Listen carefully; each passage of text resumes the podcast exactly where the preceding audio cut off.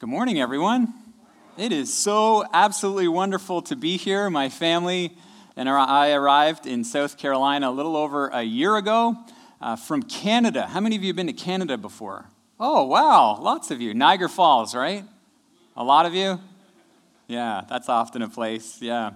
I am uh, I, I'm very busy in my role as the chair of the religion department. I love what I do. It's an absolutely amazing uh, opportunity that I have to serve the kingdom by ministering at Southern Wesleyan University. But at my heart, at my core, I'm a pastor. Uh, a year ago, a little over a year ago, um, I was referred often as Pastor Mike. I was a local church pastor. So it is an absolute honor to be here this morning. Uh, I love being in and around the local church. And you have an amazing church here at Trinity Wesleyan Church. Amazing staff, eh? Oh, there's a Canadian A there. I, am trying to be careful with that. Yeah. Uh, Pastor Lee and his wife are doing a tremendous job with the youth program. I've heard some really, really great things about that. Um, Pastor, is it Aaron? Pastor Aaron did a tremendous job. How many of you were involved in the VBS last week? Some of you? Wonderful. I heard good things about the VBS last week.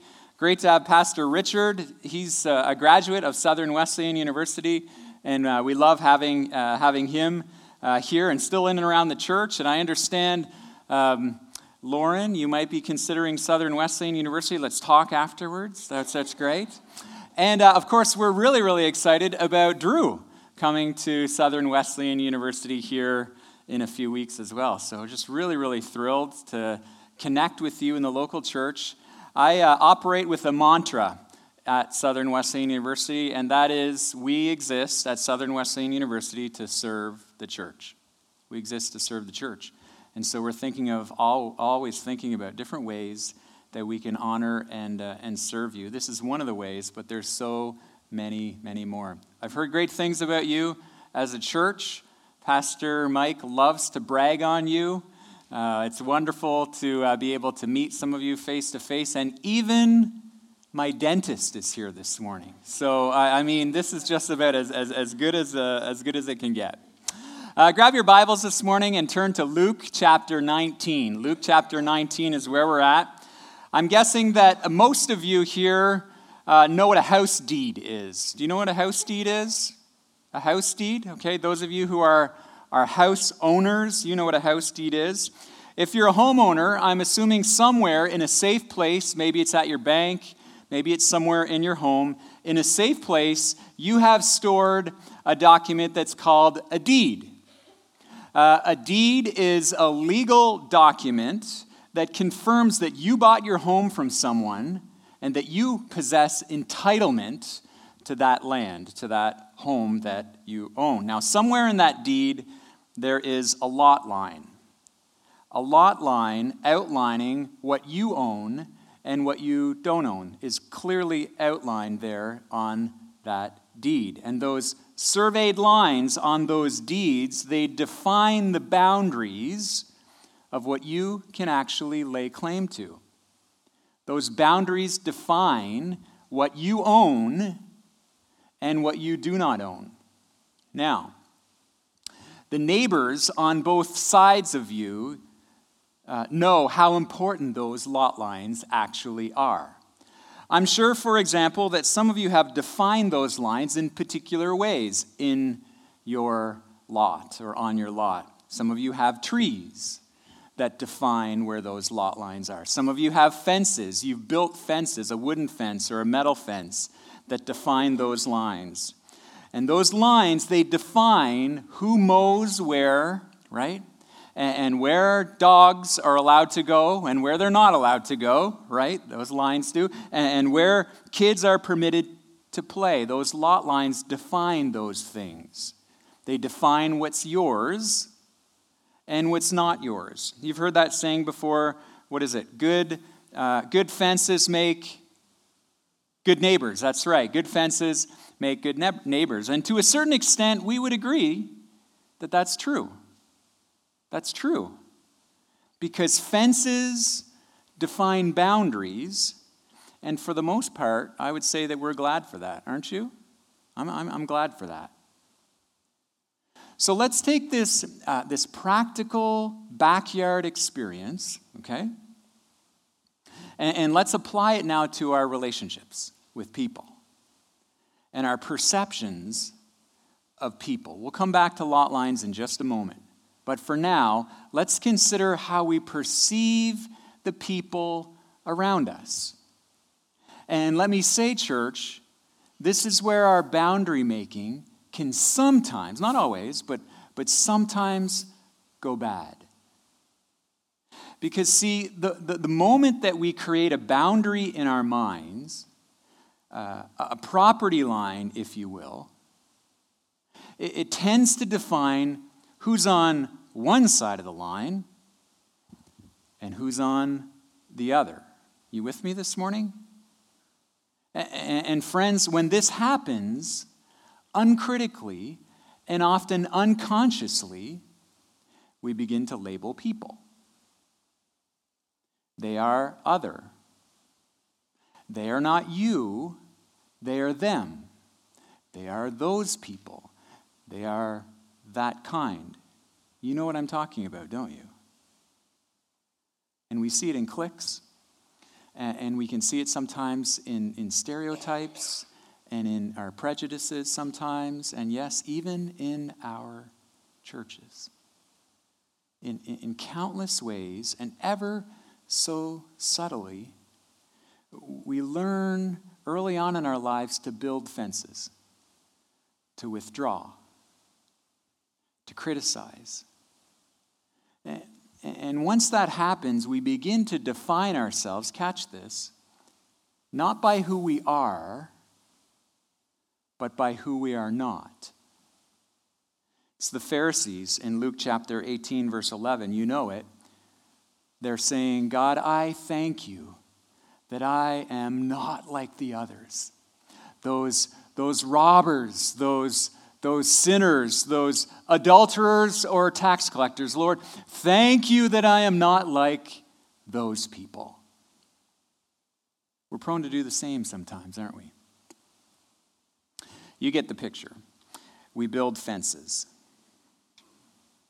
Now, um, with this in mind, let, let's go back to our legal deeds and our property lines um, for a minute. Early um, in the fall, well, late in the fall here in, in South Carolina, late in the fall, in fact, uh, it happens every year in the fall. God will, will pull an amusing little stunt on us as, as homeowners. See, it's precisely in the fall, late in the fall, every year, especially in this beautiful part of the United States of America. I was here last fall, I saw it. Creator God enables the leaves to fall from the tree. You've seen this. Great time, great, uh, great experience here in South Carolina. I don't think that there is a more beautiful place in the universe than South Carolina. When do the leaves fall here, Dr. Josh? January, February? I don't know. Is it November? November, okay. The leaves have already fallen in Canada, so I, I don't know. Uh, I'm not sure about uh, South Carolina. Here's what God does. Inevitably, every year, God makes it so the leaves begin to fall from the trees. And friends, let me ask where do those leaves go? They go everywhere, don't they? Right. Well, the upside of that is that the leaves uh, from the the, the big tree in your yard, where do those leaves go? Onto your neighbor's lot. Yeah, exactly. But the downside, the kicker, is that the leaves from the neighbor's towering tree, where does that where do they go? Onto your yard. That's right. Yeah. It's as if God looks down at our, our feeble attempts to establish property lines and he says this, okay, how do your boundary lines look now? This morning, as we read our passage of Scripture, as we read our story, we're, going to look at a story this morning in which Jesus goes out of his way to demolish the boundary lines, the property lines in this story. It's the well known story of Jesus' encounter with a man named Zacchaeus. You know this story. Luke chapter 19, verses 1 to 10. Let's read it this morning. Jesus entered Jericho and was passing through. A man named Zacchaeus lived there. He was a chief tax collector, and he was very rich. Zacchaeus wanted to see who Jesus was, but he was a short man. He could not see Jesus because of the crowd. And so he ran ahead and climbed a sycamore fig tree. He wanted to see Jesus, who was coming that way. Jesus reached the spot where Zacchaeus was. He looked up and said, Zacchaeus, come down at once. I must stay at your house today. And so Zacchaeus came down at once, and he welcomed him gladly. All the people saw this. They began to whisper among themselves. They said, Jesus has gone to be the guest of a sinner. But Zacchaeus stood up. He said, Look, Lord, here and now I have, or I give half of what I own to those who are poor. And if I have cheated anybody out of anything, I will pay it back. I will pay back four times the amount I took. Jesus said to Zacchaeus, Catch this. Today, salvation has come to this home. You are a member of Abraham's family line. The Son of Man came to look for the lost and save them. I want to invite you just this morning, just to close your eyes just for a few seconds. Just close your eyes for a few moments. And I want you to, in your mind, to picture Jesus in your mind. Can you do that this morning? Just, just picture Jesus in your mind for a moment. And, and now, from, from the vast index in your mind, I, I want you to consider for a second. You probably never, uh, you probably thought of this question what does Jesus look like? And then the question that I simply want you to ask is this, and this is the question that you've maybe never asked yourself before How tall is Jesus? how tall is Jesus? All right, you can open your eyes. Um, how tall is Jesus? Feedback. How tall? He's six three. Okay, all right. Okay, somebody else. We get a six three Jesus over here. He's five five. Okay, all right. Somebody else. How tall is Jesus? He's five eight. Okay, all right. Somebody else. One more. How tall is your Jesus? Five five five. Uh, that's good. Five nine and a half. That's good. Uh, it's obvious in our story this morning that, that Zacchaeus was short. But, but how tall is Jesus in, in this story? Verse 3 here, look at it. Verse 3 here has been interpreted in most English Bibles. In fact, the one that I just read, the NIV, interprets it this way as suggesting that Zacchaeus was the short little fella in this story. And certainly you've heard that song, you've sung that song Zacchaeus was a wee little, and a wee little, he climbed up for the Good, keep going. And I, he sat up in a tree, and he said, For I'm going to have to. You guys did it. Give yourselves a hand. That's awesome. That's great. Good for you. Right. That's great. Traditionally, we have taken the descriptor there in verse 3, he was too short, verse 3, as exclusively referring to Zacchaeus. Zacchaeus was the wee little guy who, who was so short that he climbed up a sycamore tree to get a good look at tall Jesus as Jesus ministered through Jericho. But interestingly, track with me, eh, in the original language, the phrase, he was too short, I know this is going to be a mind bender for you. The, the, he was too short, it could have just as easily referred to Jesus here as it could have referred to Jesus. How so? Follow along with me. For what it's worth, here's how verse 3 literally reads in the Greek. Quote Zacchaeus was trying to see who Jesus was, comma, no commas in Greek, but you get the point. Zacchaeus was trying to see who Jesus was, but was unable because of the crowd, for he was small in stature. And so the linguistic question that I present to you today is this Who is he referring to here? Is, is it Zacchaeus, as we've traditionally interpreted it, as a song interprets it? Or, or is it Jesus? Was Zacchaeus so short and late to this Jesus rally that he had to wiggle his tiny little man frame up a tree? Or was Jesus so short that late arriving tall man Zacchaeus had to climb a tree just to get a good look at the tiny little rabbi at the front? Which is it? well, either way, you might find it interesting that there is nothing explicit here that helps us know who the short guy was in the text that we've just read this morning. Which is it? Incidentally, uh, it may intrigue you to know that in the earliest days of the church, some critics mocked the early church's claim that Jesus was the Messiah, saying, among other things, that the Son of God couldn't have been that short. At any rate, this is the part of the message uh, where you probably say, guest speaker, Mike, who cares?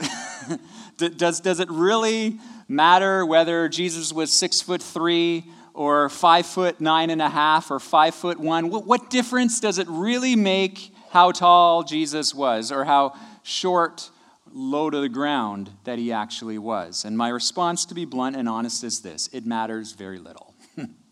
It really matters very little.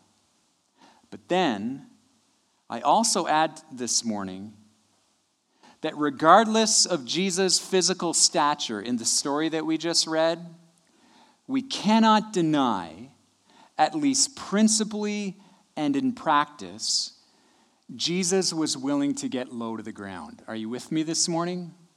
To meet people where they were at. Take this story as a prime example. Look at the passage again this morning. What does the second part of verse 2 tell us about Zacchaeus? Take a look there in your Bible. What's it say? What's it tell us about Zacchaeus? Feedback. What's that? He was a tax collector, right? Not just any tax collector, though. What's it say there? He was the chief tax collector, and what's it say after that? Dude had a lot of money, okay? Chief tax collector, and he had a whole lot of money. I mean, this guy was, frankly, the godfather of corruption. Uh, he was the, the, the chief deceit officer in the land. He was the primary ripoff artist in the community. Zacchaeus was a bottom feeder. He was a bottom feeder. He was an opportunist. But catch this Jesus, low to the ground, meets a moral Zacchaeus, and what does he do? Look at verse 6 now. What does Jesus, what does Jesus do? What happens in verse 6? And verse 5. What does Jesus do? Jesus joins Zacchaeus for a dinner at his house. Now, now let's remind ourselves this morning something about meal times in Jesus' day. In those days, people did not eat three meals a day like you and I eat three meals a day. They ate one, and they always ate it at the very, very end of the day. And so, rich people like Zacchaeus, they would open up their homes and they would welcome people in for a meal. Uh, they'd have all kinds of different people. They'd have politicians and educators and, and military people and dentists, popular people, right? Uh, and, and you, would, uh, you invited someone into your house when you actually did that. In essence, what you were saying to them is, You're okay. You're on my side of the property line. You're an insider. So when Jesus says, Zacchaeus, let's go have dinner at your house, there is lots more going on here culturally than just an exchange of food. By it, Jesus is saying, When I eat with you, Zacchaeus, I'm on your side of the property line. Now, I've got to be honest with you this morning. As I read this story, this is the part of the story where my justice meter begins to kick in a little bit. And just like the crowd there in verse 7, there's a part of me that frankly wants to complain a little bit. Jesus has gone to be his guest? You got to be kidding me. It's like Jesus coming to Central and us expecting that he would hang out with amazing people like you and me, but instead, he hangs out exclusively with people who would never darken the doors of a beautiful building like this. Why does he do this? I mean, doesn't he know how great we actually are? and he's gone to be the guest of people like Zacchaeus. The most perplexing part of the story, for me at least, is at the very end of the meal with Zacchaeus, where Jesus says there in verse 9, Today, salvation has come to this house. We are not used to thinking about the steps of salvation like this story. Think this through with me for a moment. Why is Jesus having dinner with people that you and I don't like? Jesus' habit is to consistently hang out with people on the outside of our boundaries. And by the way, why is Jesus born in Bethlehem and not Jerusalem? And why does he appear to shepherds and not kings? And why is he raised in Nazareth? Doesn't he know that nothing good comes from Nazareth? And, and why does he keep telling weird stories in the Bible about Samaritans in ditches and, and Gentiles getting hired late in the day with equal pay? And why does he allow germ infested children to crawl all over him? Why is it that Jesus lets a sinful woman wash his feet with her hands? Why does he talk about throwing banquets and inviting poor people and people with special needs in? And while we're at it, why does he ride in on a donkey and not a horse? Doesn't he know that only poor people ride donkeys? Jesus is supposed to come and save the faithful people of Israel, but instead he comes and pursues the lost of Israel. Do you see it? Do you see it? In principle, Jesus is short. Jesus is low to the ground.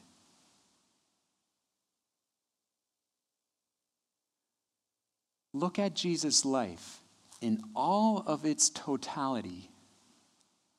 And we discover, friends, that Jesus didn't just dabble with non Christians as some sort of philanthropic, feel good outreach experiment.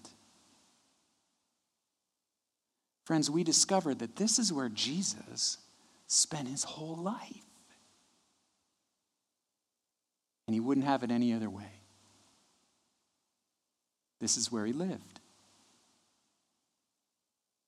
Friends, when, when we begin to realize this, we, we start to realize that the very, very same grace that was extended to Zacchaeus is the very same grace that is extended to you and me.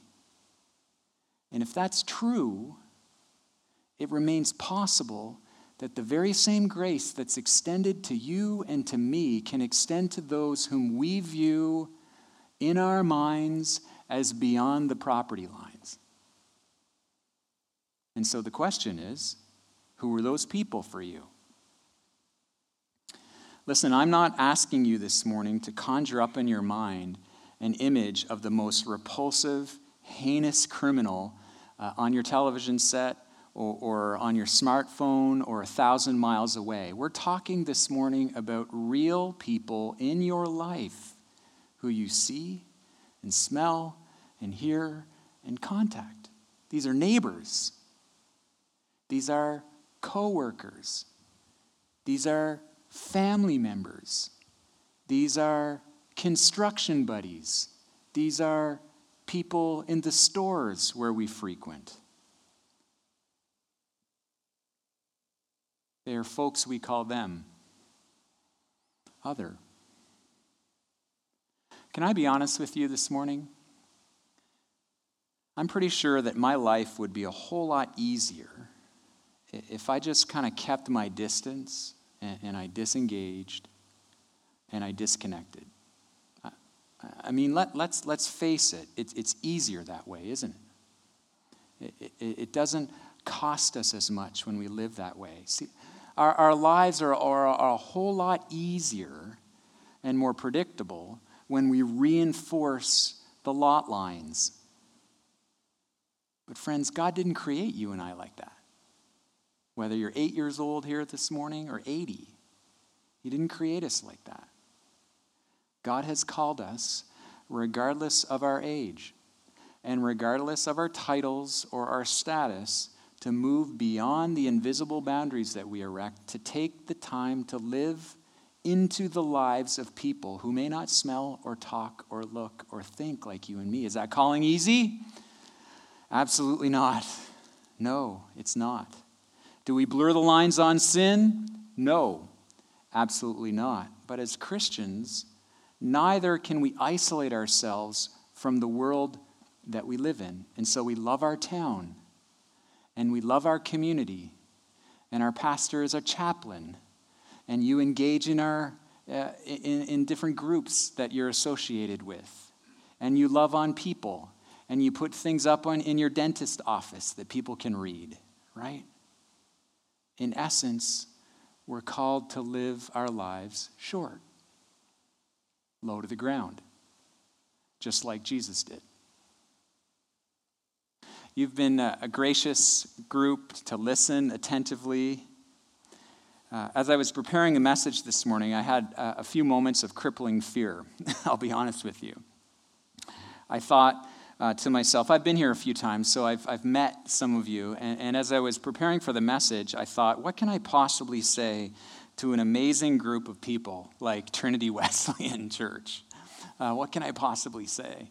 And, and, as I look out at you as a group this morning, um, here's what I see. Uh, I see a group of people uh, here this morning as I look around uh, this group. I see a group of people here this morning with not just years, but, but likely decades of faithful service to, to God and God's kingdom. The truth is this morning that, that I've got an amazing view. I've got an amazing view here this morning. It's obvious from the very moment that I walked into this building here this morning, you guys love each other. You love each other. It's evident. It's evident in the way you interact and you communicate with, uh, with each other. You're a warm and you're a welcoming group. Pastor Mike, you were right. When you brag on these people, I can understand why you do. But, church, our love, it's intended to be shared even beyond these walls. You're with me this morning. And so, friends, in some respect, this message is very simple. It's, it's very, very straightforward. God calls us to build bridges with people, not boundaries. It's, it's really just that simple at its core. Our ability, though, to respond to a message like this is a lot more complex. It's complex because, among other things, sin reinforces our blindness to the prejudices that we have and the boundaries that we erect. The, the, the lurking nature of sin makes it so we can walk away from a message like this. We can drive out of the parking lot focused more intently on the boundary lines of other people than our own. And so, as we close this morning, I don't have a list of suggestions for you to compel you to bring down those boundary lines. That's not for me to determine.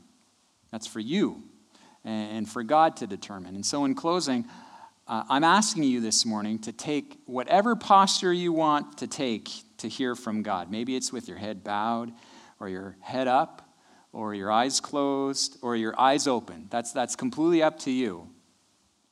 And as a community of people here at Trinity Wesleyan, uh, Trinity Wesleyan Church, we're going to pray this prayer as we close. Would you pray with me?